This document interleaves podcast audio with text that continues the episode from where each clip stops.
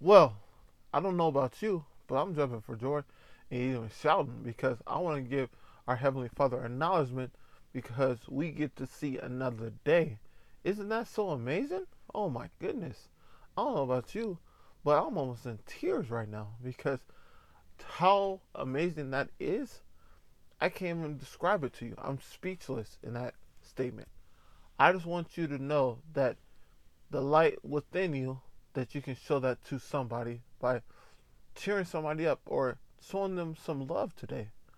And you never know how anybody's day is going. So your task for today is to show somebody love that's within you and give somebody some peace and just ask somebody how they're doing today. Please, because you never know what your words can do to anybody. And you never know who can and what can change in their life by you just saying, How are you doing?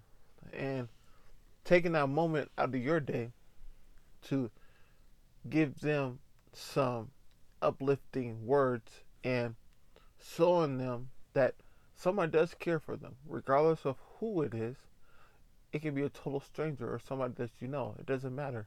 That's giving somebody some type of joy today because that can change somebody's life.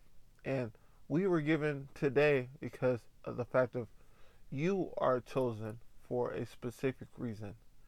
I know I say that enough, but I will keep saying that again because I am in the position where I ask God daily to have me hear His voice and have me respond. And I ask that you do the same, that you pray daily and ask for a response from God. Because at the end of the day, you never know what your life can entail when you do that.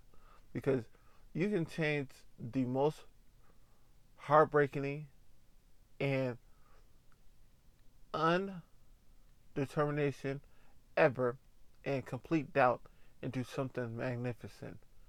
You never know. So I just encourage you to enjoy today and, you know, jump for joy, please.